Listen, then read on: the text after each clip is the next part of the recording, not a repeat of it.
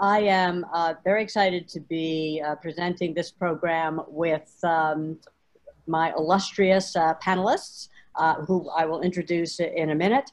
Uh, first of all, I wanted to give you a little bit of context. Uh, in Boston, international arbitration is starting to buzz.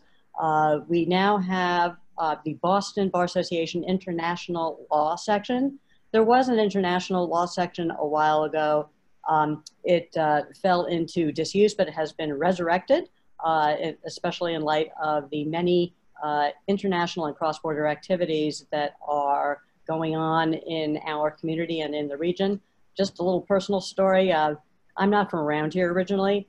About five or six years ago, I went to the Seaport um, in the Boston area uh, to the In uh, Institute of Contemporary Art. It was lovely about five or six years later, I attempted to go to the uh, art museum again. I came out of the subway at the seaport and I could not find the museum because there were so many uh, buildings uh, that had gone up and corporate headquarters uh, that had uh, decided to relocate to our area. So the international world is growing in Boston and the Boston International Law Section is part of that. Um, I have on the phone, I believe, um, Aditya uh, Parakath and Ted Folkman, the co-chairs of the International Law Section. Aditya is with Mintz Levin and Ted is um, with Folkman LLC. I also have on the phone um, my good friend and colleague, Jonathan Fitch, uh, who is uh, an international arbitrator extraordinaire around town and the world. Um, and he is my co-chair of the International Disputes Committee, of the International Law Section of the Boston Bar Association. I can only say fast.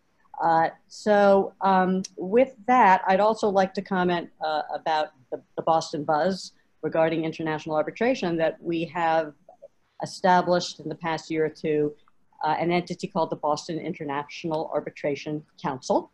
Um, at first, we thought we might want to call it the Boston International Arbitration Society, but that acronym bias we felt was inappropriate uh, given our context, so we moved to council. Uh, we had the first international uh, arbitration day in Boston uh, last, actually it was in February. We got it in just under the wire before COVID-19 uh, hit. Um, there is a new Boston chapter of the Chartered Institute of Arbitrators, which just had its first meeting in the past couple of months.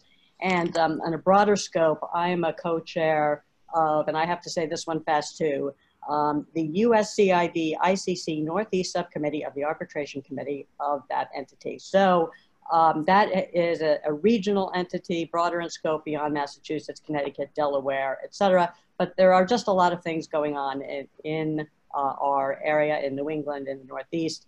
And I'm glad to have my uh, wonderful panelists be a part of that. So um, I will quickly introduce myself and then I'm going to ask uh, my panelists to introduce themselves. Um, I am a mediator and arbitrator. Um, I started out in New York, uh, where many of my panelists are based, uh, at uh, Paul Weiss. I um, went in-house to life sciences and healthcare companies and, and lived abroad and elsewhere. And now I've been a full-time neutral since about 2012. Um, I am uh, with JAMS, but I also sit on cases are uh, administered by many other uh, communities, and I do about half mediation as well.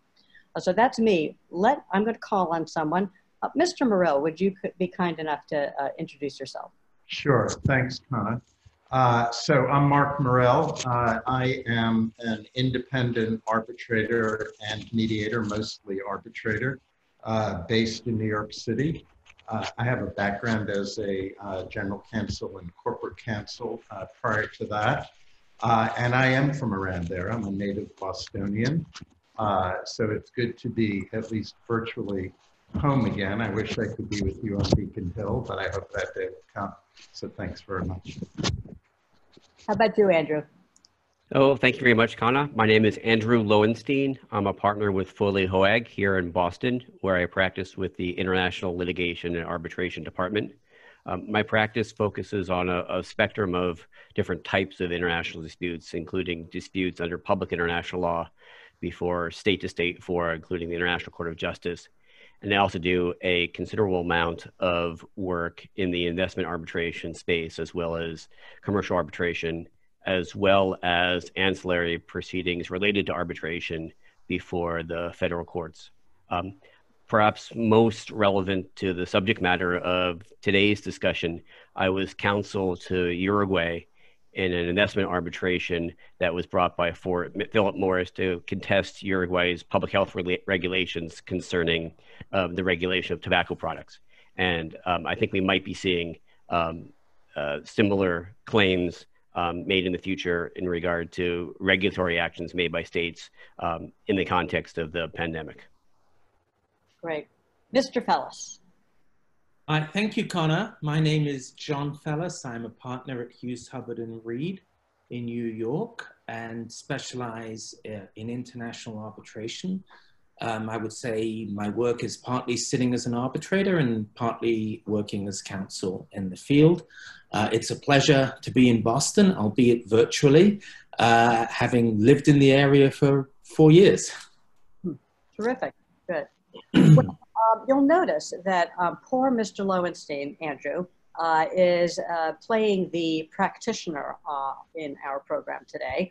Um, uh, Steph and Mark and John are uh, arbitrators, and uh, I think they'll be speaking to our topic in, that capacity for the most part. so we're going to pick on Andrew a little bit, but he'll, he, he You didn't introduce Steph. Yeah, I was going to say maybe I might just say hello. oh, of course you should. so I'm uh, I'm coming to you from another place that starts with B, not Boston, but from Brooklyn. Uh, I'm a Canadian, uh, and I've been here for about 20 years. In fact, I guess it's 20 years ago this month that I graduated from law school, and I've been practicing uh, international arbitration for the entirety of my career. I was at White and Case uh, as counsel for 10 years, and then I've been on my own uh, since since around 2012 as well um, as an arbitrator, and primarily doing international, as I said, uh, but I also do training for new AAA uh, commercial arbitrators. My apologies. Um, so now that we are all properly introduced, um, we are going to pick on Andrew a little bit because uh, he has been at the at the forefront of how users are, are reacting to the world in, in, in which we live. Um, but let me just tick off a couple of introductory points. Um, within the indulgence of the panelists. Uh, sitting as a U.S. Uh, lawyer and uh, U.S. general counsel uh, for much of my career, I'm fully aware, and I think the panelists are fully aware, that domestically uh, arbitration sometimes has uh, come under significant scrutiny and criticism. But I think in the cross-border world in which we operate, um, the practitioners in the field have accepted uh, the fact that really, if your choice is between resolving a cross-border dispute um, through a court um, and using international arbitration, that really arbit- international arbitration is the only practical way uh, to go about resolving uh, your, your, commercial dispute in particular. And the reasons for that are it, it provides a neutral forum you don't have to deal with the vagaries of uh, local court proceedings. Um, it is a can be a very flexible process shaped by the parties. Uh, the award is enforceable under the New York Convention. Uh, we could have an entire discussion about that topic. I'm just ticking off some of the accepted advantages here. Um, the process is with some holes, confidential. That's another uh, thing we could talk a lot about, but we won't um, delve into that here. Let's just accept that for the moment. And the new benefit in today's world is the ability to move forward eh, towards an adjudicated result at all. Uh, courts are closed. Uh, when they reopen, I think, uh, and we've talked, you know, the panelists have talked about this, uh, criminal cases uh, in the US will receive precedence over the resolution of civil cases. Uh, and um, dockets will be full. There will be a backlog, even if and when we get back to normal anytime soon, perhaps in 2021.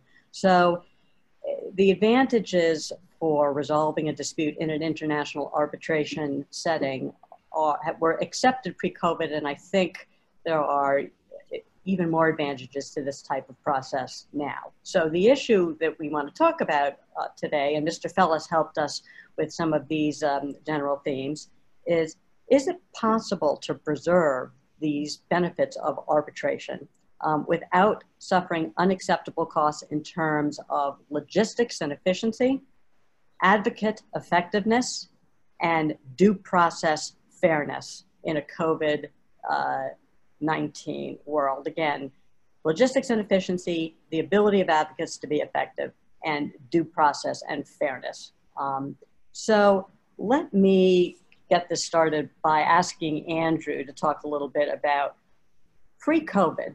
So you're it's December, all right? It's December, um, and you're in the middle of uh, an arbitration proceeding, an existing case. Uh, what was the usual? What was being done without in-person contacts, and what did you expect the process uh, to look like?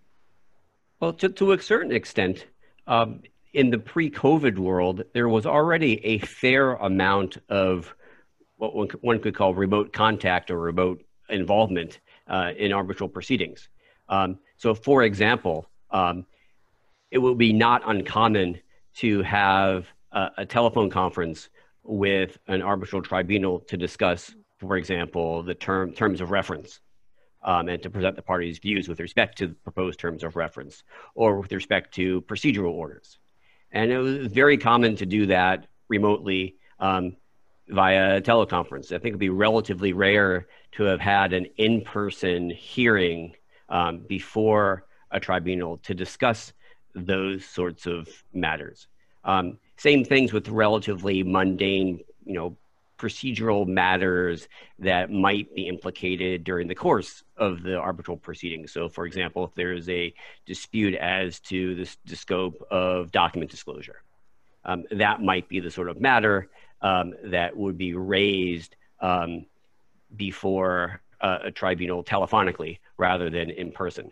So, I, I think you only really start to see, you know, the major impact of the pandemic um, once you get to the more sort of meaty, substantive proceedings where you would expect to have in the ordinary course um, a live hearing before the tribunal. And I also, there were calls to make the arbitration process more efficient, even pre COVID uh, 19, right, Andrew? We were seeing calls for that sort of uh, uh, discussion. How do we make things quicker, faster, uh, et cetera?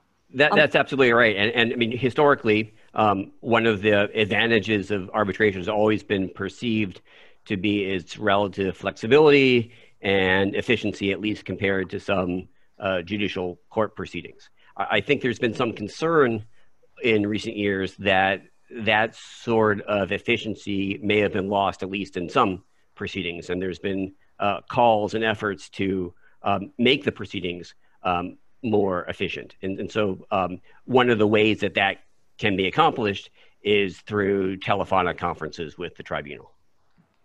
How about um, uh, the arbitrators? Uh, Ms. Cohen, since I uh, absolutely forgot to uh, give you a chance to introduce yourself, I'm going to uh, uh, permit you to speak first on the topic of what was what was normal? You know, if you were uh, a presiding arbitrator, for example, in, an existing case back in December, um, is what Andrew talked about as the, the, the usual pre-COVID-19 uh, process, uh, that sound familiar to you? What was your experience?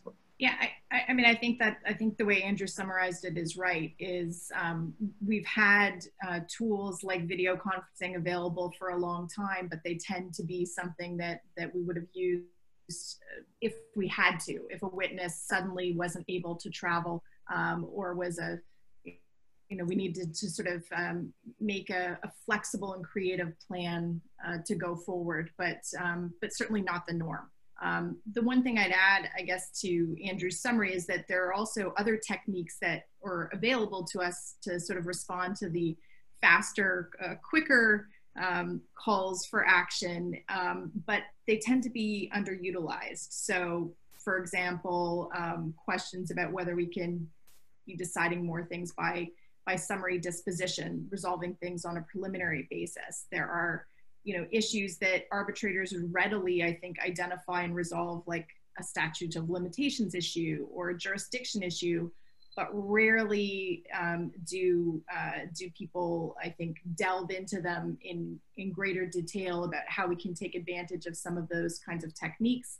Some of those questions are coming up more now, but whether there are other things we should be doing besides just switching our hearings virtually to respond to uh, the COVID 19 crisis and to sort of pivot a little bit. Right. Thank you. Thank you. Um, uh, John or, or Mark, did you have anything to add on what was normal in your practice uh, as arbitrators? Um, I, I, would just say to along the same lines that hearings, you know, are one event. Now they're the great pinnacle event, but one event in a very long continuum of what the arbitration process is. So there's a lot of pre-hearing activity that is as Andrew said, rarely carried out in person. I think in the future we'll see a lot more of it on video conference rather than regular uh, telephone conference calls. But there's a lot of case management, management of discovery slash disclosure, uh, sometimes uh, pre-hearing motions, although rare, as Stephanie noted. Uh, and then a lot happens after the hearing. There's uh, post-hearing argument, which is sometimes separated from the hearing there's deliberations, there are cost applications, award writing. So it, it, it's a very big continuum. Right. Um, John, did you have anything to add on, on this point? No, I'm just going to repeat what everyone else said, so I'll, I'll say nothing. All right. Um, so then, Andrew, it's March or April or maybe May, and something is happening that is different from the, the situation in December, to put it mildly. So, I, again, maybe you can lead us off. Once it became apparent that there were going to be lockdowns and courts were closed and uh, uh, in person um, methods, hearings were just not going to be possible for a long time, and all of this is, of course, uncertain, and we'll talk about this. Um, what were your initial sort of first wave of responses uh, as a firm and just thinking as a, a, a litigator? So I, I, tend to notice, have noticed that there were, were, were really two different waves of, of, of questions that had to be considered. Um, the first wave really arrived as it became apparent that something very serious um, was happening. Uh, and, and, those questions mostly concerned what to do about um, scheduled events that were scheduled to take place in the relative near term. So within the next, say, two months, including you know deadlines for pleadings um, and the scheduled hearings. Uh, when it became apparent that you know, really one could not just operate in the normal course. Um, and this was true, I think, you know, both for counsel and I've talked to counsel all over the world, and this was uh, a commonality that everyone faced is is just you couldn't really operate, um, or it's at least much more challenging to operate the way one ordinarily did. Um, but also, I think it's fair to say that um, uh, the, the the users, the clients, um, you know, entity corporate entities um, have the same logistical constraints um, access to files, um, access to, to records.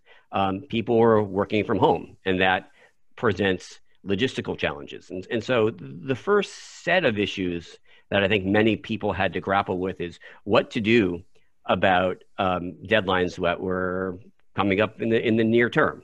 Um, and, and I think for the most part, um, many of those deadlines were by agreement um, extended. Um, but what's happened now is is we're we're reaching a, a, a second wave of questions, which concerns.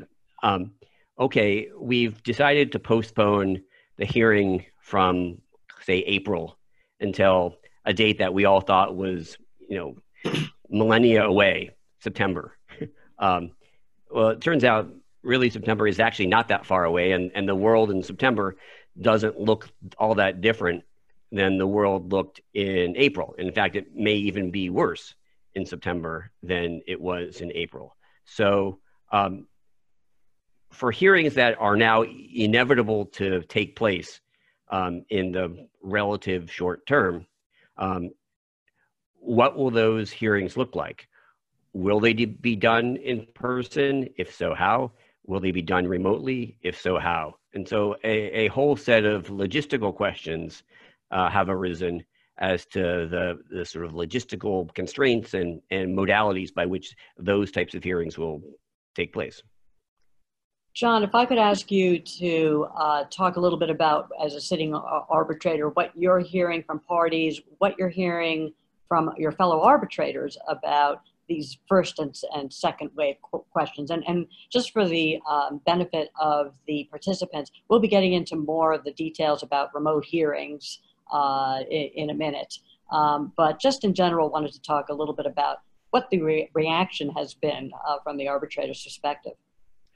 Um, what, what I have seen, um, my experience has actually been very similar to Andrew's. Uh, uh and you know, I think it's important to distinguish pre-hearing activities from the hearing itself. With respect to pre-hearing activities, the deadline for a filing of a pleading, the deadline for the filing of a discovery dispute, um, in some cases, there's been a request for an extension. In other cases, uh, uh, agreed to by both parties. In other cases, actually, parties have been able to just get on with it um, and meet meet pre-existing deadlines um, uh, that were prior to um, uh, COVID. Um, hearings have been a different story, and uh, as as Andrew said, uh, it's everything. I mean, I was in principle had two hearings in June. Uh, in principle, uh, everything got pushed off till September on the theory that when we were making these decisions back in April and May, September uh, seemed like a long way away you know, it's unclear to me even now whether hearings can go forward in September. Um, you know, I have hearings in London in September.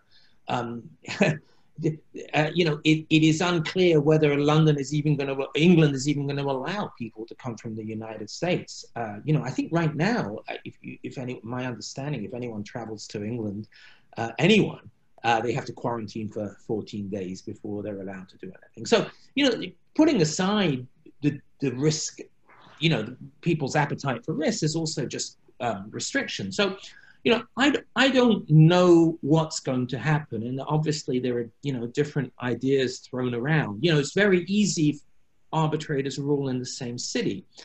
Um, you know, one, one, one thing I have heard uh, mooted in one case I'm with is that all three arbitrators get together in the same room, uh, in a big enough room so they can socially distance, uh, and see the testimony on video. Um, so they will be there in person, you know, together, uh, and able therefore to discuss the case and react in real time with each other.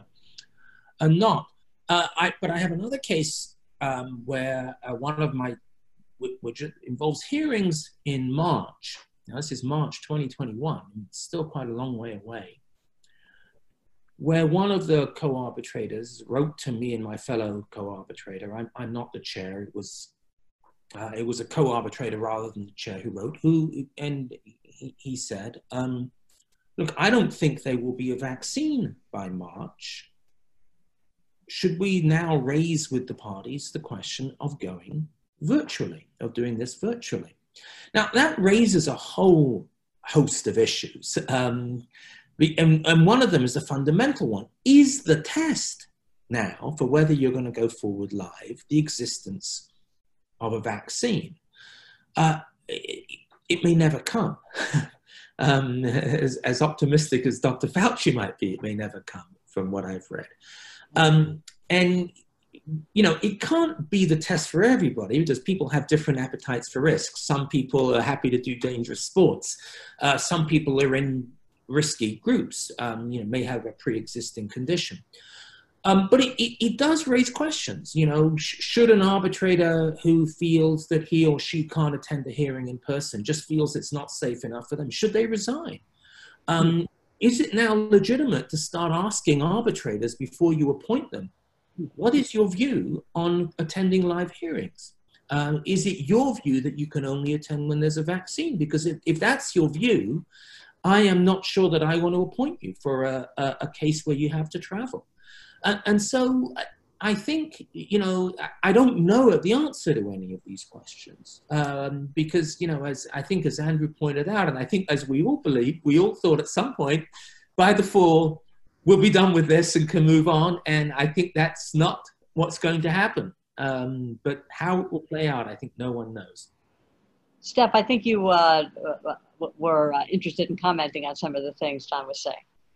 So um, I guess a couple of things. One is, uh, yeah, most of my hearings rescheduled, um, and even September hearings are being being rescheduled. Um, but I have had hearings go forward virtually, um, and we're going to get into the question about what you do when the parties don't agree. Um, and I, I, just did a 10 day, had a 10 day uh, hearing that was over the objection of one of the parties. Um, so we'll get into that kind of circumstance. But I think one of the differences that we're confronting now between Andrew's first wave and second wave is in the first wave, we were all confronted very suddenly out of necessity with a need to pivot right away. Do we go forward? Do we do we do things virtually? In which case, can we get the arrangements together quickly? How do we do this?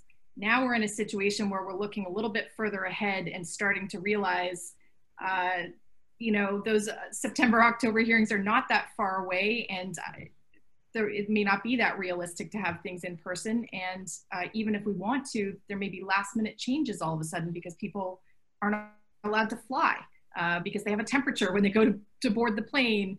And so I think the big question that I'm finding in a lot of my cases now is when is the right moment to raise contingency plans with the parties? And in a, in a brand new case, I think it becomes a topic for conversation just to see what people are thinking right off the bat. In a case where, as John says, you know, maybe a co-arbitrator sends him an email, um, I think there's there's some strategy there involved in what the right time is to raise it, and whether you, as an arbitrator, whether I wait for counsel to raise it, mm. or whether you know we want to do it proactively as a tribunal. Um, and some of that turns on things like whether there's a big filing coming up. I don't necessarily want to start talking about contingency plans a week before someone's supposed to put in a major submission if I think that might create opportunities for delay and sort of, you know, change the situation between the parties. So I think there are still some tough questions about how and when we raise the questions about uh, contingency plans and that that's one of the biggest things that we're confronting. Um, and then as, as John sort of alluded to, and I, and I think Andrew as well, that we're mostly going to be dealing with hybrid hearings probably. Um, some people can get together maybe not others, uh, whether it's because of formal travel restrictions or just sort of last minute need to, to shift plans. So it's a little bit different than the, co- the initial wave where we were thinking everybody's participating in a hearing from their house. Uh, yes. Uh, and, and everybody's from a different endpoint. Mark, go ahead. Uh, just one, one quick comment on, on a point Steph touched on briefly for reasons that I don't understand, but I've seen it and I know others have seen it, there seems to be a big difference between new cases and cases that were pending. In new cases, um, I have seen a lot more flexibility about agreeing to virtual hearings or agreeing to give the arbitrator discretion to make a determination at the time of hearing. Uh, the, the issues, for some reason, seem more complex. People seem more rattled about their existing cases. Uh, it may be that in the new cases, people are just starting out on the landscape that over the last few months has become familiar to us. But I'm, I don't have any reasoned explanation for that, but it's a trend that I've seen and others have commented on it as well. Interesting. Well, talking about new uh, disputes, I wanted to invite uh, Andrew and Mark uh, to talk a little bit about what are parties um, doing if they aren't uh, in the middle of an arbitration process. Uh, are you seeing an increased willingness to uh, negotiate a resolution or to engage in a mediation process? So let me ask Andrew, and then I'll turn it over to Mark. Well, I, I think one thing that I've heard from a, number of sources, um, and this is borne out by my own experience, I think, that there, there, well, there, there appears to be an increased interest in mediation. Um, and I, it's difficult to put your finger exactly on why, but I think one could surmise that in times of great uncertainty, there is a desire to reduce the uncertainty of those things which one can have some semblance of control over. Um, and so that may affect the willingness or interest of parties to engage in mediation. So I've, I've heard from a number of, of sources that um, there is a decided uptick in interest in at least exploring the possibility of mediation. Obviously, there, there are plenty of other instances where there's zero appetite um, for um, mediation. Um, but I, I, think in, in, in others, some entities may be more willing to explore the possibility than they otherwise would be in light of the circumstances we find ourselves in. Right. How about you, Mark? Are you seeing an uptick, uptick in your mediation practice? I, I'm I'm not seeing an off ramp from arbitration to mediation. I'm seeing a very large uptick in mediation generally. Uh, I try to manage down the amount of mediation that I do. In the last month, I have been approached about more mediations than I usually do in a year. Very large commercial cases uh, that are in early stage disputes. So there's definitely a big uptick. Hmm. I think uh, you know parties are realizing that that mediation may be one of the few things that's that's readily available, works very well in the virtual world, and I think there's also a phenomenon of what you saw in the oil patch during the times of big crises that both sides may feel that that there's there are reasons not to litigate, including uh, that there may not be anything at the end of the process. Uh, so definite large uptick in mediation. Right. Well, yes, and it, I think Andrew's point um, about it being one way to achieve certainty, a settlement under your control is, is, I guess, appealing too. I, I think another trend that we may see accelerate is interest in mixed mode dispute mm. resolution. So combinations of arbitration, mediation, sequentially, simultaneously. Uh, a lot of groups have been looking at that. Generally, the ICC now has a task force on it. Uh, there's a task force of the College of Commercial Arbitrators uh, that, and Pepperdine Law School that's been around for a few years. Uh, and the feedback from users in this very large uh, survey, worldwide survey that was done a couple of years ago, was that users are very interested hmm. in just moving forward with those kinds of processes, understanding that there are risks involved of confidential information spilling over. They still want that efficiency. They want that smoother glide path to a resolution.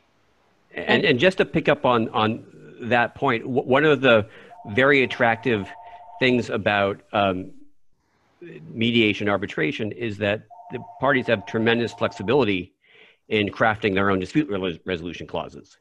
And so for those that are currently engaged in contractual drafting, they can take advantage of their knowledge of the current situation and to draft a dispute resolution clause that fits their own particular needs. That's a very good point. Thank you. Um, so I just wanted to briefly acknowledge before, I'm going to sort of take us into uh, a little bit more focus on um, the hearing and the importance of a, a, hearing and what that looks like. Um, but I just wanted to briefly acknowledge that in response to uh, the COVID 19, all of the providers um, and many experts in our field have stepped forward with helpful uh, guidelines and uh, principles and flexible procedures uh, to help parties stay in the arbitration game uh, in this new world. And I cir circulated um, a couple of things uh, to the participants.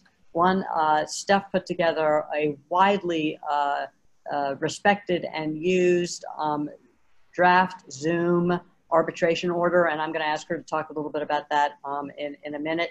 Um, if you go to the New York International Arbitration Center's website, they put out a, an, uh, I think it's a weekly uh, post about international arbitration events going on around uh, town, uh, and not just New York, but elsewhere. And they, they're opening um, uh, Gambit is a list of all of the uh, coronavirus resources available. I circulated also the ICC guidance on arbitration in response to the pandemic. It's quite detailed, and JAMS and CPR and the AAA and ICDR and many of the international um, institutions have put out very helpful um, resources.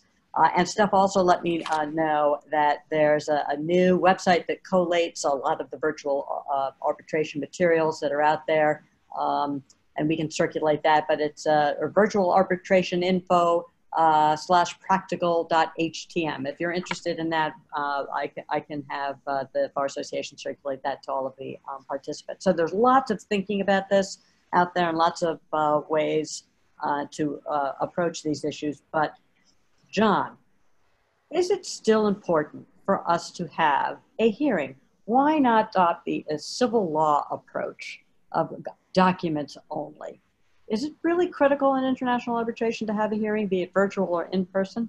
Well, I, I, let me begin by answering the question uh, by, by saying, um, you know, while we've seen uh, more focus on mediation, I have not heard anybody in any case I'm involved with say, let's dispense with the hearing.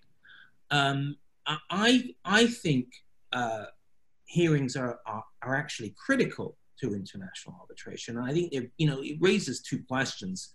You know, can, you do without them?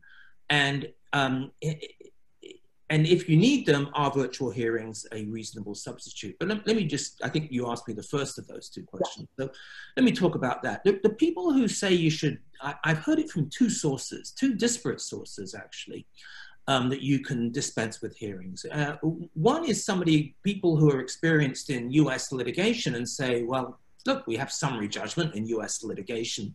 Um, why can't we have the equivalent in uh, international arbitration? Uh, especially, in fact, in international arbitration, where you get a substantial amount of material in advance, typically. I mean, the typical practice in international arbitration is that the parties will put in the direct testimony of their witnesses in writing in advance of the case.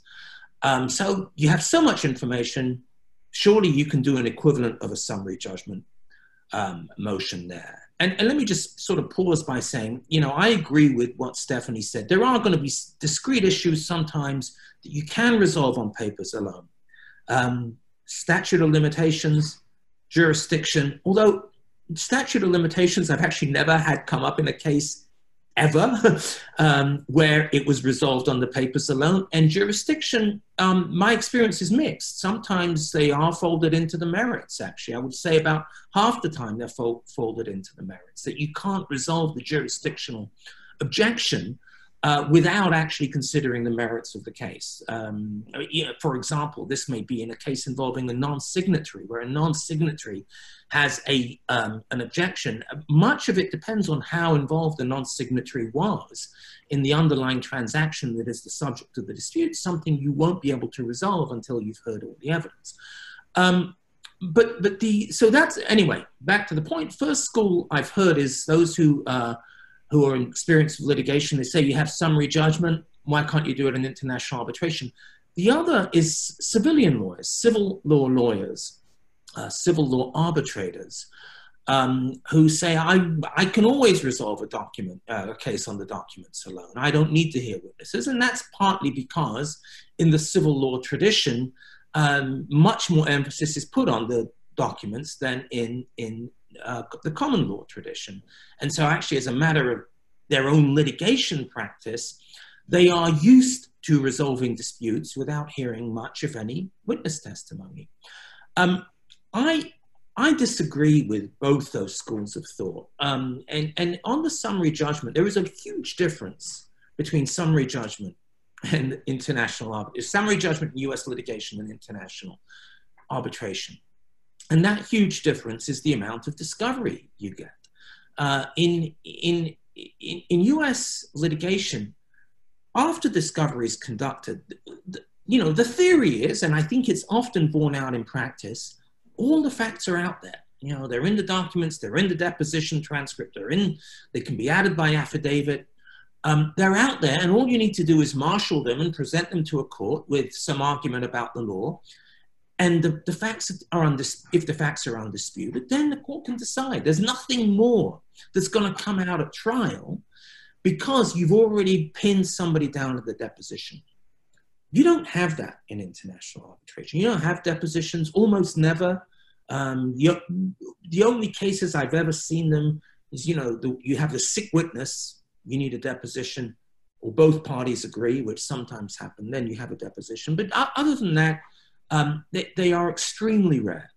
Um, and so you don't have that. And what you have instead is actually witness statements that are prepared by the lawyers to carefully paper over the cracks in the case. And so, uh, you know, I have seen many cases where, um, you know, the hearings made a real difference, which brings me to the second point, and, you know, the, the, the, to my response to the civil law arbitrator who says, you don't need hearings. Um, I, I actually don't believe them when they say that. I don't believe them in this sense. Are they really saying, when they say, and I've heard many civil law arbitrators say this, they don't need hearings, that they knew, based on the papers, the precise outcome on every claim, on every issue, on the amount of damages to a dollar figure, on the amount of interest, on the date when that interest was going to run. They knew all that just from the papers, and nothing that happened in a hearing ever changed their mind.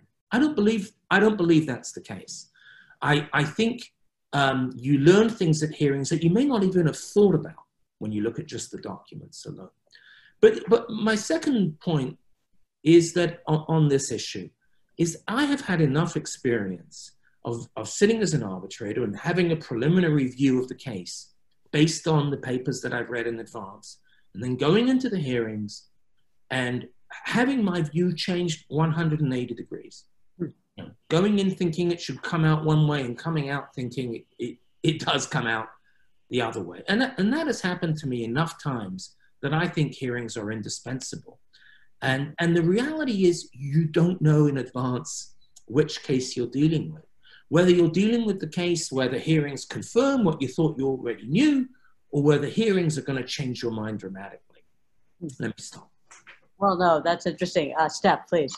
So just, I, I think there is a, a, distinction to be drawn between um, some of the smaller cases and some of the more complex ones. I agree fully with, with what John has said on um, most of the disputes that I end up handling.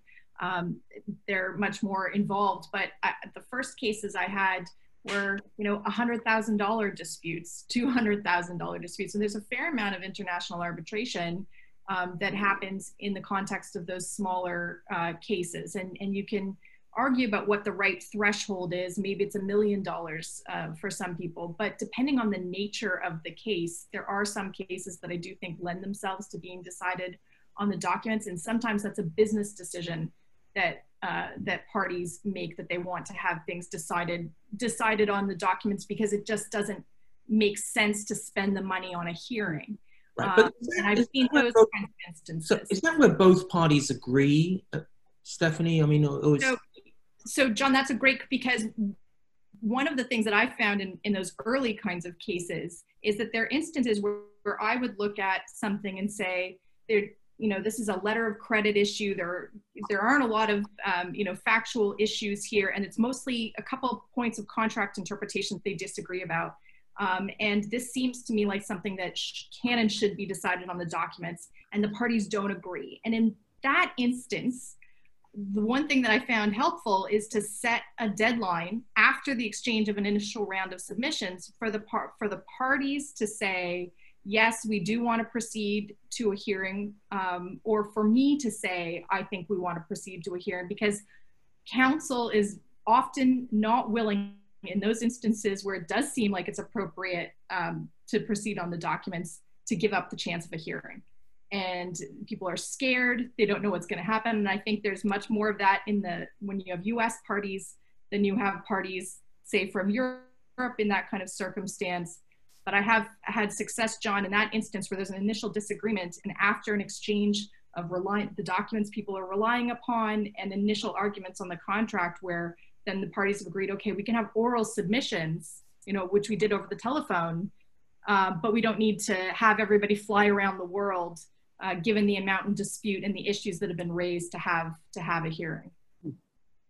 Yes, yes Mark. And um, then I'm going to ask you to take us into, um, after you uh, comment on this, um, I think it's time to talk about, okay, we need, we, the parties have agreed that they want or need a hearing of some sort. And does an arbitrator or pan, an arbitration panel have the authority to, to order one over an objection of one party or both parties? But first, um, Mark, your comment on uh, this. Both things. Um, I just want to say, I, I don't think I agree that the break point about a hearing is very much the size of the matter. Um, I think that there are a lot of small cases that people feel very strongly about um, and they want their hearing. And I think, you know, you're not in this group of panelists going to hear any of us say that we don't think hearings are important. Just, you right. know, that's our culture. That's what we grew up in. And, uh, you know, being as objective as I can be, given my own background, it seems to me that hearings are inescapably a very important part of the process. It's the time when everybody's attention is focused. In ordinary times, you have three panel members together who are their own relationships are forming or expanding and they're paying attention to the case, they're making preliminary assessments, they're discussing it uh, along the way while still keeping their minds open. I very much agree with John that people do work very hard to, to keep an open mind and people do change their mind uh, in the discourse and in the deliberation none of that happens without the centerpiece being a hearing. Um, so I, I, you know, I think they're very important, which is not to say I haven't been to lots of hearings where I try to mask it, but what's really going on is I'm, I'm rolling my eyes and saying, this, is, this is a waste of time. Um, but it's still, it's an important event in the process. Uh, so coming to the to the second question you asked, um, what happens uh, in our current era if uh, parties don't agree on whether a hearing should go forward uh, virtually, uh, which is at least in the moment the only way they're going forward. Um, if you look at the rules, virtually all of the rules give a lot of authority to arbitrators to make every procedural decision, including the way in which testimony is taken. Uh, some of them, for example, the AAA rule, Commercial Rule 32, gives express authority to the arbitrators to allow for the presentation of evidence by alternative means. Uh, CPR rules say that the tribunal may conduct the arbitration in such manner as it deems appropriate. Uh, the ICC is about to amend its rule uh, to specifically say that hearings can be conducted by video conference. Uh, they've already interpreted their rule, uh, which says that if any party requests a hearing, it has to go forward uh, to say that doesn't mean it has to go forward in person. There's been a very, as a side note, been a very interesting issue in the ICC in what I just said was in English. The other language versions of the ICC rules don't seem to have that in-person connotation in the first place, but they are in July going to amend their rule uh, to take out anything. That being said, um, I think you very rapidly begin to bump up against fair process and due process issues. Uh, so in a situation where uh, both parties agree that they want a live hearing. Uh, I think it's very hard for an arbitrator or an arbitration tribunal to say, I don't care what you think, uh, we're going forward with a virtual hearing. I, I, think that day could conceivably come, but it's, it's not now or I think foreseeable. Uh, in a situation where the parties are in disagreement I think there have been quite a few orders already ordering virtual hearings to go forward. Uh, in that situation, I think it's very important for arbitration tribunals both to say and to implement that that will be done in a way that ensures the parties are treated equally and that everybody has a fair opportunity to present their claims and defenses. And you may actually have to fulfill that. You may get to the end of a virtual proceeding and decide that it just it just wasn't enough. And, and we're going to talk more about those proceedings. Right. Um, but I think, you know, I think there is authority to go forward over the objection of one party, and I think that's being implemented. So, uh, Steph, have you had experience with uh, this type of argument?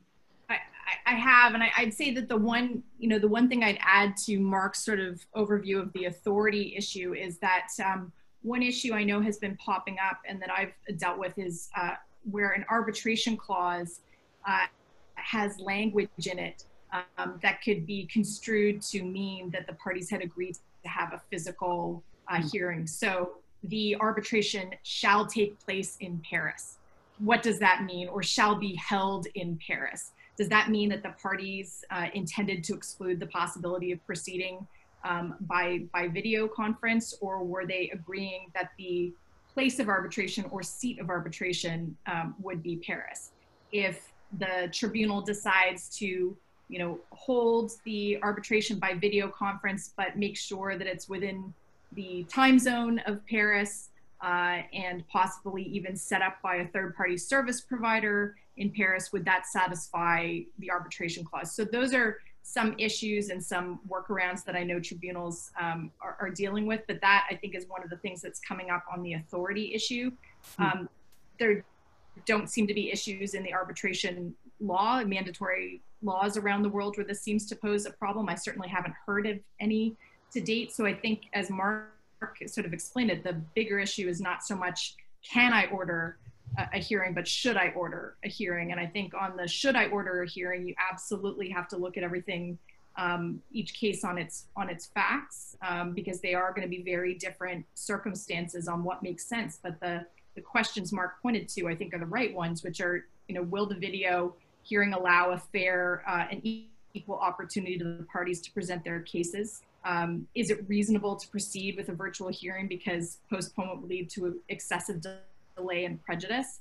Mm-hmm. And I think the last one is really to the extent that there are uh, practical or technical concerns that get raised, can reasonable steps to be taken to mitigate those specific concerns? So, in, in some instances, there might be someone saying we're dealing with an interpreter and it's too hard to do that over video, or um, I don't have the same level of resources. And taking those objections one by one and, and what's specific to a case, I think is something that tribunals have to look at and think, is this something that makes it unfair to proceed? Is it reasonable to proceed?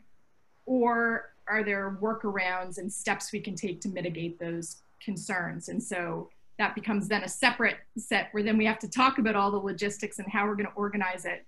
But can you proceed? Should I proceed is really the, the big question, I think. That's great. Um, and then I'm going to come back to you. I want John to have a, a, chance to jump in here, but I'm going to come back to you, Steph, and ask you to start talking uh, in a somewhat granular way about some of those uh, steps and some of the issues you highlighted in your uh, Zoom arbitration order. But John, go ahead. Well, I, I think I was really just going to, you know, echo what both um, Steph and Mark said, but I, you know, with a with a slight twist. I, you know, I think we all and and I think Steph, Steph and Mark would agree. You know, one of the things as arbitrators we have to do is we we have to be sure that the award we issue is enforceable. Um, and so, you know, all of this, all of this implicates that. Uh, you know, and I, I absolutely agree with Mark um, that if both parties don't agree to go forward, uh, you can't order it over the objection of the parties. Why? Because under Article 5D of the New York Convention, um, a, an award, uh, a, a, a, court can refuse to enforce an award if it doesn't follow the procedure agreed to by the parties. If the both parties say we want a live hearing, and you as the arbitrator say no, you risk, you at least risk um, a court saying, well, I, you know, both you're not following the procedure agreed to by the parties.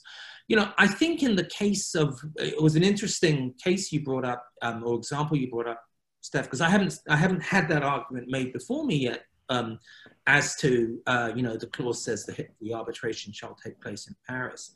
Um, because arguably, if you depart from that, whatever that means, uh, you're not following the, the procedure agreed to by the parties. It seems doubtful to me that a sensible court anywhere would refuse to enforce an award simply because you heard, held a virtual hearing, uh, absent more, absent, absent some argument that this deprived you of a, a fair opportunity to present the case or, or, or led to an unequal uh, procedure where one side um, had, had an advantage over the other. I think it's important to come back to Andrew's earlier point, though, that the advantages of arbitration as being uh, faster, cheaper. Uh, there is an obligation in the rules and really the, the culture of the arbitration process uh, which is that disputes are supposed to be resolved expeditiously and efficiently. And, uh, you know, as we go on in this world, and everybody, all the participants and the arbitrators and the institutions are learning things every day that change their views. But that independent obligation to resolve the dispute expeditiously is there. And I think it's going to become more important uh, over time. You know, we're not like courts where you can just say, well, let that just sit on the inactive docket for 10 years. I think that's not the culture of arbitration. Right, that's true. Um, you know, I did want, um, before we jumped into talking about uh, the, uh, many issues that come up in, in a remote hearing situation along the lines of what Steph was uh, starting to talk about. Um, Mark, if you could just uh, say a little bit about um, the increased need for attention to cybersecurity. Just a, a, a little bit. I'm going to hold up something here. Um, both uh, Steph Cohen and uh, uh, Mark Morril were the New York Bar representatives. This is probably backwards on the screen. Um, uh, New York City Bar representatives in the working group that put together the terrific ICCA NYC Bar CPR protocol on cybersecurity and international arbitration that came out. This was pre COVID um, but how prescient you both were to uh, be focusing on, on that topic.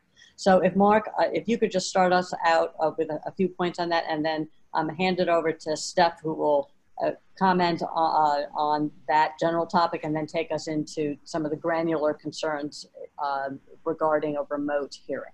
Sure, I, I, won't spend a lot of time on it because we have a lot to cover, but yeah obviously cybersecurity is more important now than ever. It's been important for a long time as we've been increasingly reliant on technology. There have been some widely publicized breaches that I'm sure everybody on this webinar have heard about. Uh, now that we're working remotely, people are working on their personal networks, on personal devices. Uh, there's even more risk. Uh, it's true, sad but true, that bad actors like bad times. Uh, so uh, some of them see this as an opportunity. Uh, the good news is that there's a lot of guidance available. So the booklet that, that Kana just held up, which is the ICCA New York City Bar CPR cybersecurity protocol, has a lot of very specific guidance in it. And even as we move into this world of virtual proceedings, uh, the approach that we followed, we weren't certainly contemplating this kind of event, but it turns out that it fits very well. Uh, it's a framework approach that starts with a risk assessment. So as you assess the risk in your case, and this is principle six of that document, uh, that may form your views as to even the video conference platform that you want to choose, may inform you a lot about the process that you want to uh, follow. Uh, the protocol gives you guidance on baseline security practices that everybody should follow. Very important stuff as you're all working at home with, you know, 11 year olds and spouses and everybody else in the background. Uh, you know, there are some very important considerations there. Uh, and then it also gives you a toolkit of, of resources, reasonable measures that can be employed. uh, and a lot of process guidance. So other than just nodding that that resource is there and I commend it to you, I think that's probably enough for this purpose.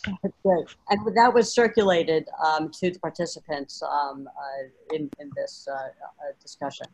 So uh, Steph, I'm, I'm going to ask you to start taking us through um, the parts of this discussion that get into, okay, we're at uh, a remote hearing, um, the parties have agreed or one party has been ordered to go over their objection uh, to a remote hearing. Um, in terms of preparation and thinking about technology and some of the granular issues that you really need to uh, think about that you didn't have to think about when you could just show up in a conference room somewhere in Japan. Um, uh, why don't you highlight some of the things that uh, you think are particularly important uh, given your terrific thinking on this topic? So um, back in March, I had to um, pivot from a, a, hearing that was supposed to take place in person to one that was going to be virtual. Uh, and ultimately, it's settled.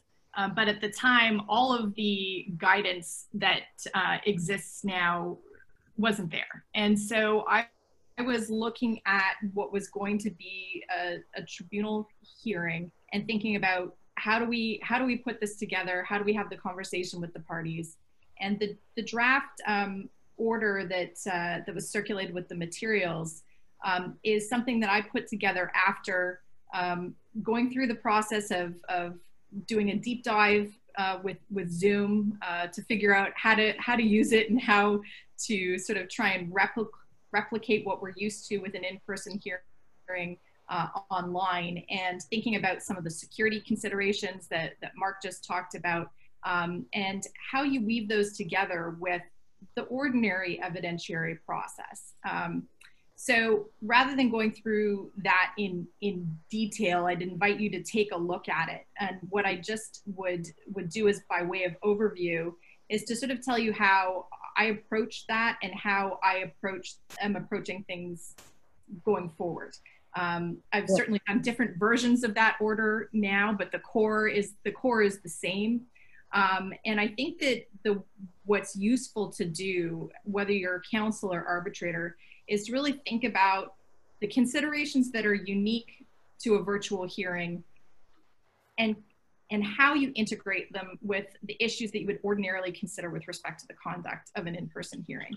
And when you do it that way, I, think the technology becomes significantly less overwhelming um, because the same issues that you have to think about in connection with a virtual hearing are there. There's just a couple of add-ons and tweaks. So you're always going to think about uh, hearing attendees, witnesses, documents, uh, and how you're going to communicate with your with your team. Um, I think adding on to that, you have to have technical support and a protocol in the event that something goes wrong. But that that's sort of the core issues that you end up thinking about. Um, in the hearing order that I put together, what I did is I took a, a pre-hearing checklist that I usually circulate to parties um, beforehand to say, you know, what time are we going to start? Um, the hearing? Who's going to attend? Is there going to be sequestration of witnesses? How do you plan to share documents, um, you know, exhibits during the case? All of those same issues that I would have to uh, create rules on in conjunction for how the hearing is going to be conducted, but tie them into um, what is unique about the virtual process. And so the order flags, those things where I think the platform, the video conferencing platform, gives rise to um, potential concerns about fairness or integrity of the proceedings or uh, incorporates a default uh, setting um, that everybody should be aware of. Um, and those instances where the platform um, gives you choices that you can make, where there, there might be reasonable differences of opinion about them, um, but that they can have an impact on, on the fairness integrity of proceedings. So for example, um, whether you will make use of built-in recording or whether you will have things uh, transcribed automatically using a video conferencing platform, that's something you can do. Is it something that you should do? Is it something that gives rise to some security concerns? Absolutely. So that's the kind of issue where we ordinarily, in the ordinary course, we talk about whether there's going to be a stenographer. We talk about how costs are going to be shared. We talk about whether there's going to be real-time transcript. The add-on is how are things a little bit different with with the virtual platform, but the same kind of question is the same. And I think if you approach things that way, um, as I said, it, it, really does become less overwhelming, and I think it helps to make sure that you're not missing any issues. Um, one of the big things that I think is um, different uh, in the in the virtual context is not just the the, bat, the need for a backup plan, but whether we, you will use a third party service provider to begin with. One of the questions that I think arbitrators and counsel are being confronted with and uh, is, can I handle this on my own uh, using Zoom, or do we want someone in the background who's going to handle it for us? And what are the costs? Involved and, and how do you make those decisions? And that's a huge decision to decide beyond using what the platform is how are we going to manage it? Um, and i think the considerations around that um, really depend on a number of things. The, one of the biggest ones is what everybody's comfort level is. Um, as a tribunal uh, if you have a lot of participants involved and it's you know doesn't have to be that big a, big a case all of a sudden to have to deal with managing participants coming into the hearing um, and you know knowing how counsel are going to manage documents and so on those are issues that a lot of arbitrators don't want to have to uh, deal with. And you know i think one of the things i've heard from arbitrators is I, I just don't want to have to deal with the tech at all because i just want to focus on the merits. And i think that's that's quite quite reasonable uh, and understandable. Um, one of the things that i hope that um, the, the order and the materials that have been circulated in connection with virtual hearings help people to do is to give basic understanding of platforms and the considerations that arise so that if a third party service provider is involved, you can ask as the tribunal or as counsel, ask reasonable questions about how they're setting things up and make choices, informed choices in conjunction with the third party service provider about how to proceed. So the, the hearing that I just uh, did was conducted by uh, Arbitration Place, which is uh, a hearing center out of Toronto. Um, they offer a sort of one-stop platform. They're, they're not the only ones who do this. There are other providers um, as well. Um, but one of the differences I'll, I'll, I'll, say, the tech is not so, was not so difficult and we didn't have a lot of technical difficulties. But with over 30 people joining each time and a different cast of characters joining each time. A very basic thing that you get with Zoom is you choose whether to have a little ding dong go off every time someone joins the room or not. So a basic choice having a third party service provider, have a hearing technician who's the only one who hears the ding dong. Nobody else hears the ding dong. It doesn't disrupt the proceedings, but they, and then they're responsible for then telling me and sending me a chat so that there's only a chat with the hearing technician and no one else in, in the hearing so and so just joined or so and so disconnected and i can make a decision just as i would in ordinary circumstances. If someone's fallen off the hearing do i need to pause things and implement a backup? Or is it just someone you know going out to take a phone call? That that's just a, a basic example of one of the ways in which it makes um, a difference. And i'll perhaps stop there because that's just sort of a, an overview and people can start to talk about some of the more specific um, specific issues. That was great. I'm watching the time. Um, the overview was fantastic. And the thing that uh, came across to me in reading Steph's order which was sent around there was a question there was it was sent around with the materials um, and it can be made available again um, is the granularity with which you need to approach um, how zoom is set up and preparing everybody for what's going to happen having a test uh, of the system and all of that. And that's all dealt with very well. There are a couple of issues I want to make sure we touch upon. Time zones um, and cross-exam. Uh, are you concerned, Andrew, uh, about uh, the possibility of having your uh, witnesses in Asia um, not being in the same time zone as everybody else? Uh, is that something that you've given some consideration to? And also, as a, uh, an advocate, Um, are, are you thinking about how effective you can be uh, on cross-examination? If you could just from the user's perspective uh, address those two points. Because those Sure. are some we've all been hearing um, as arbitrators, I think. So I haven't had to confront that specific circumstance yet, um, but it's inevitable. Um, and th- these are absolutely the sort of things um, that need to be uh, thought through. Um, John mentioned the, the critical importance of, of hearings, and, and I agree entirely with him. And I think one of the reasons why um, hearings are so fundamental is the cross examination of witnesses. Um, there's something about the discipline of standing up before a panel and saying something that really puts them to the test. Um, it's not the same as presenting a anodyne written statement. Um, there's just something qualitatively different about having to articulate it out loud in front of somebody who will be judging the credibility and accuracy of that statement. Um, and so I, I think uh, cross examination is obviously um, one of the ways, the principal way in, in which those types of statements are, are tested.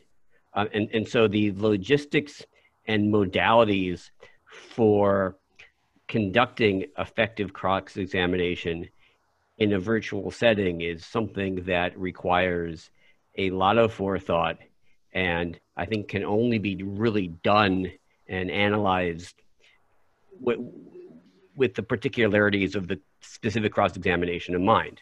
You know, some cross examinations will be more document heavy um, than others.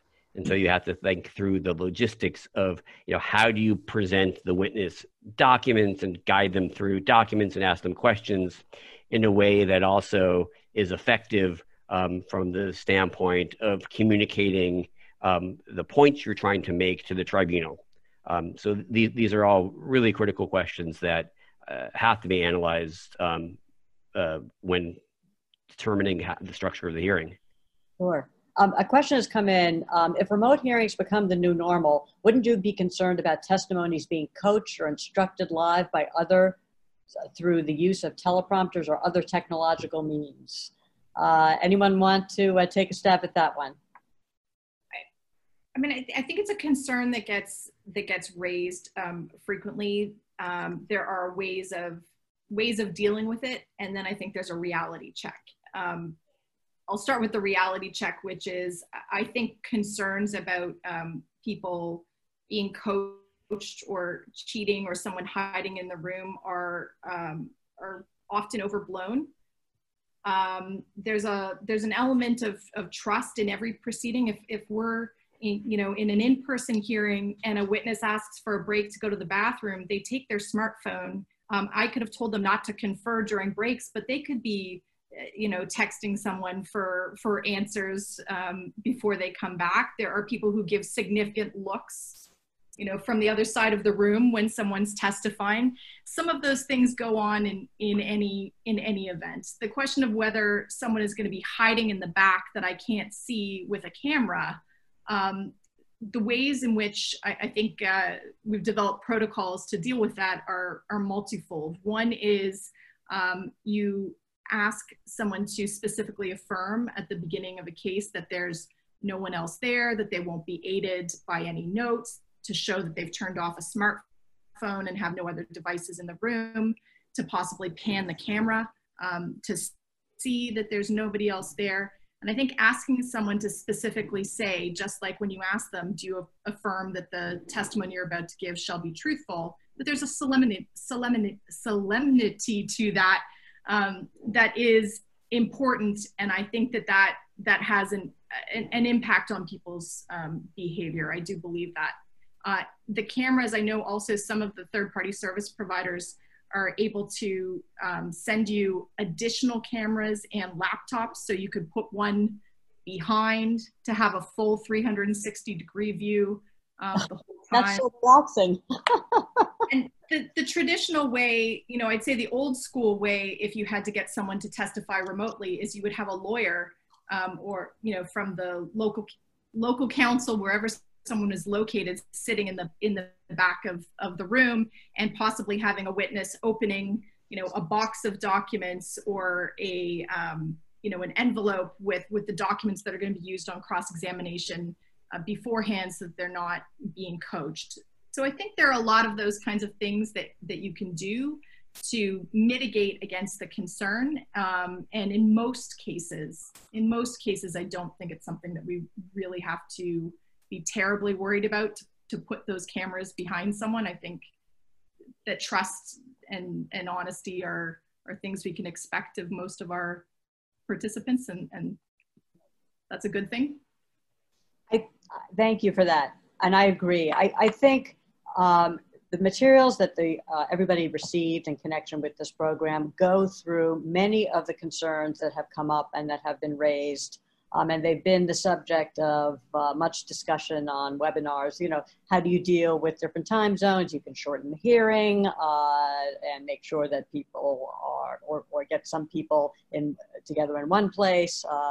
If that makes sense. Uh, there are issues about witness positioning and making sure that they can be heard, all the technical issues. So, and I think the materials that we've circulated are really um, a great start to thinking about all those topics. As I said, the providers have been really, really helpful in, in dealing with these issues. But what I wanted to do um, in our remaining time, um, unless somebody uh, wanted to jump in uh, with uh, another uh, question from uh, the group, um, or uh, another point about the remote hearings themselves. Let's talk a little bit about the future.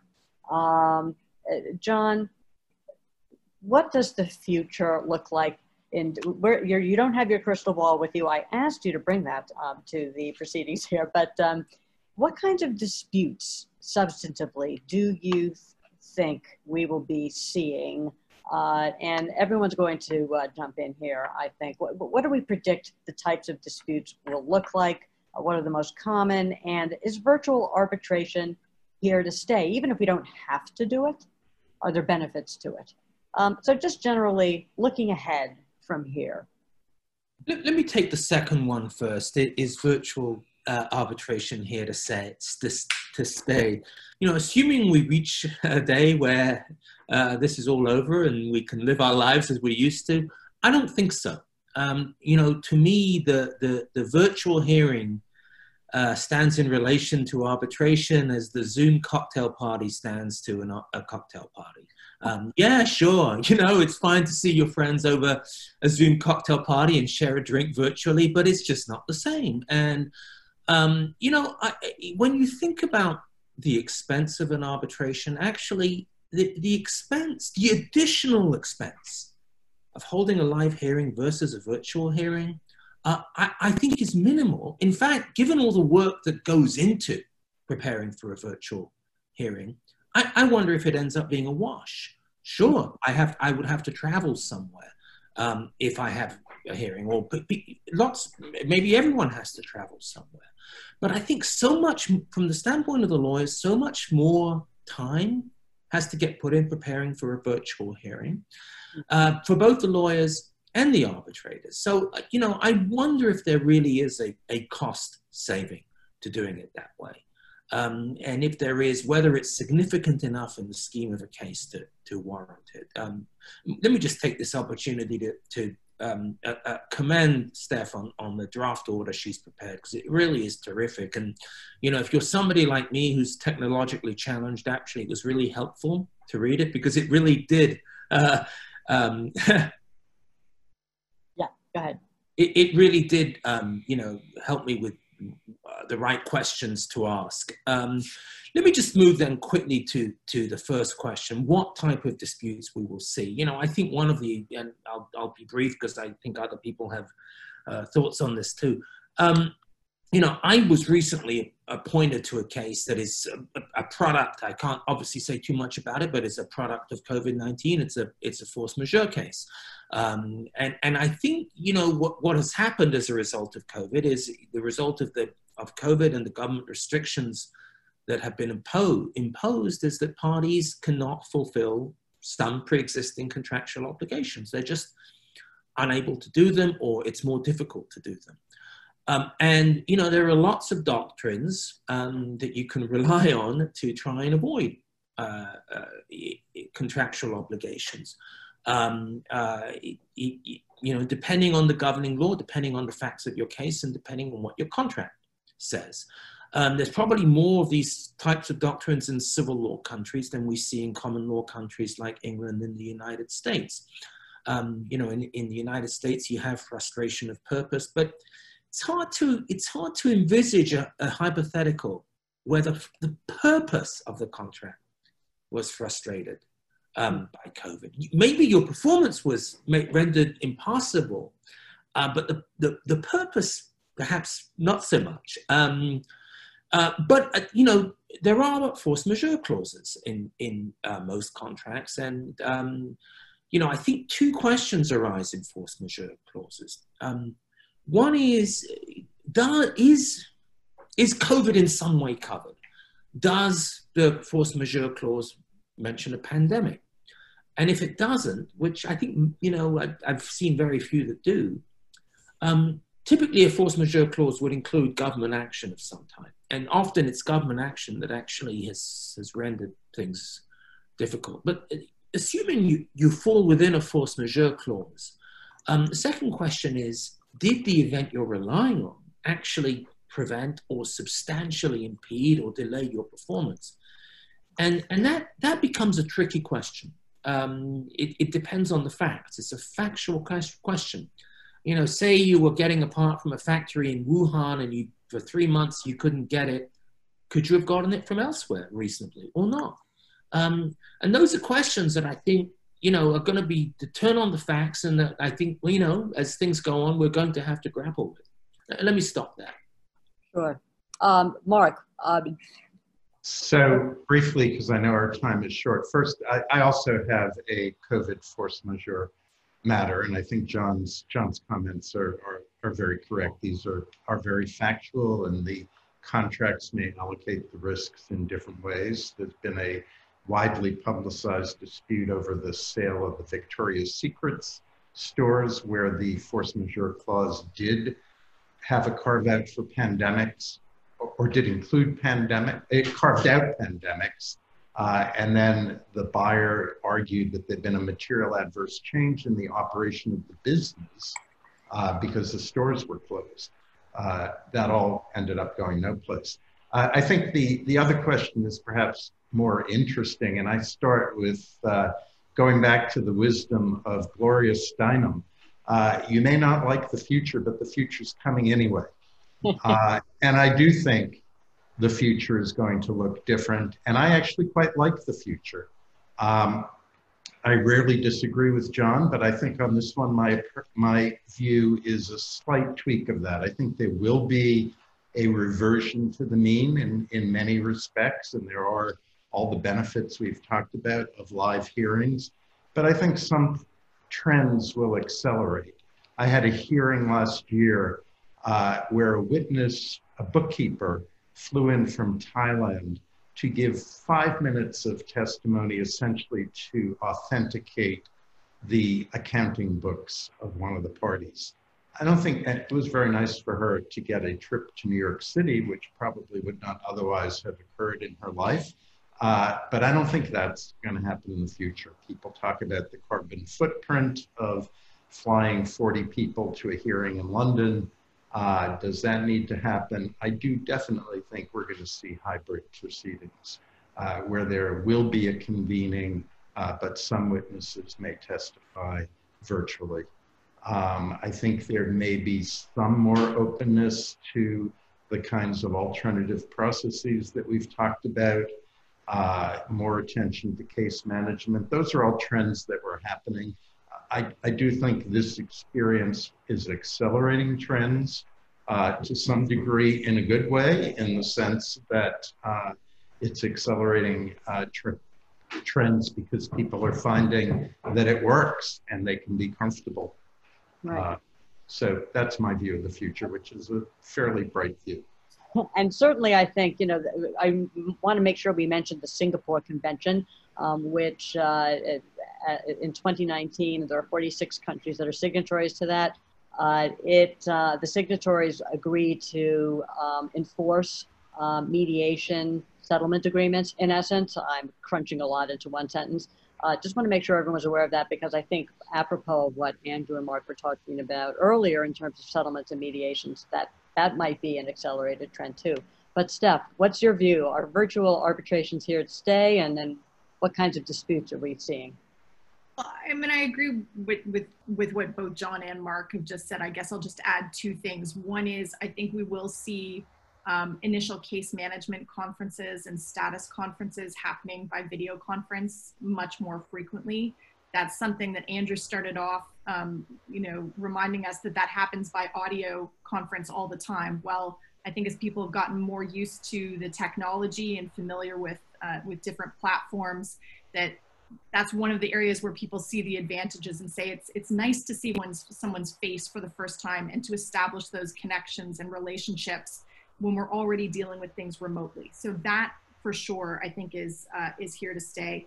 Um, I think the second thing, one of the, the other things that we're going to see is um, hopefully I think more paperless hearings, less reliance on on paper overall. We've seen um, a huge digitalization of the arbitration process generally.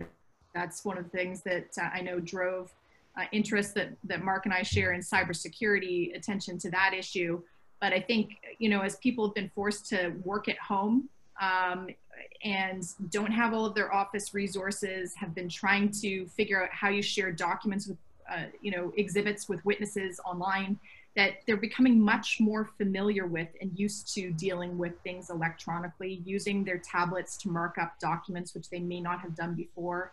And I think those are some of the things that are going to stick with us as, and, and we start to realize it's not as scary using some of the technology as long as we plan for it, practice with it, and pay attention to the security. Yep. I, I mean, I think that um, the right now, parties are renegotiating contracts and milestones um, and avoiding uh, disputes. This is what I'm hearing from my general counsel colleagues and others.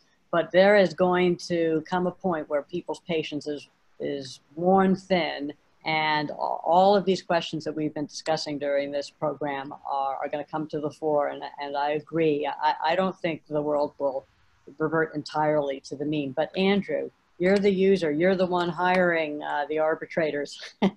um, what, what do you think um, about virtual arbitration and whether it's here to stay? And how comfortable do you feel about that world? I think we all agree that a hearing is so critical in an international arbitration context. I, I agree with Stephanie's comment that we're, we're very likely to see um, the types of conferences that would ordinarily have been done through audio means um, become done via Zoom, which I think is a positive development. I, I, think there really is a benefit to be able to, you know, see somebody's facial expressions um, as they react to what you're saying and what the other side is saying. Um, and so I think that's a very positive development. I, I think we're going to see a temptation uh, to have more virtual hearings, even after, you know, fingers crossed, the pandemic abates or, or even ends. Um, I, I, think that temptation is real. I think that's a temptation that should be resisted in appropriate circumstances. There may be cases where it does make sense to have a virtual hearing, but I, I think something fundamental and, and important about arbitration would be lost if, if um, that temptation is succumbed to um, too often. Well, um, I think we've come to the end of our time. There are so many things to talk about. Like I said, we skipped over some things because the materials that were uh, distributed go into great detail about some of the ins and outs. And if you have questions, I'm sure our panelists would be happy to um, address them. Um, there is a final question here, which I just want to uh, raise because it's an interesting one, and we perhaps it's our next webinar. Have you experienced cultural communication barriers in international arbitration pre and post COVID-19? I think the answer uh, may be yes. It's a wonderful question, um, but uh, perhaps in, in the virtual world, uh, we can work on that too as well as making sure that um, everyone is appropriately introduced and uh, that people do not disappear from the screen, etc. So thank you so much, uh, John and Mark and Steph and Andrew. Uh, this has been a wonderful discussion. I really appreciate you. Appearing virtually in Boston. I wish I could give you a lobster roll, as we say, lobster roll. Uh, and um, I did not force everybody to uh, pronounce arbitrator arbitrator as we do up here, uh, but uh, here we are virtually in Boston. Thank you very much for your time and uh, preparation. And I'm sure uh, that uh, our participants who have stayed on the line uh, have uh, gotten quite a, a bit out of it. And if I get questions, I'll uh, distribute them to you. All right, Steve, you're back with us. Thank you, Connor. Thank you, Con. You're welcome. Up. I I can't just want to thank the uh, panelists and UConn and everyone who participated and watched the webinar. And I just want to let all participants know that within a few days, you'll all receive a recording of the webinar and the materials will be redistributed again for anyone who missed out on that first round of emails. Um, thank you, everyone. Thank you very much. Have a great day. Thank you.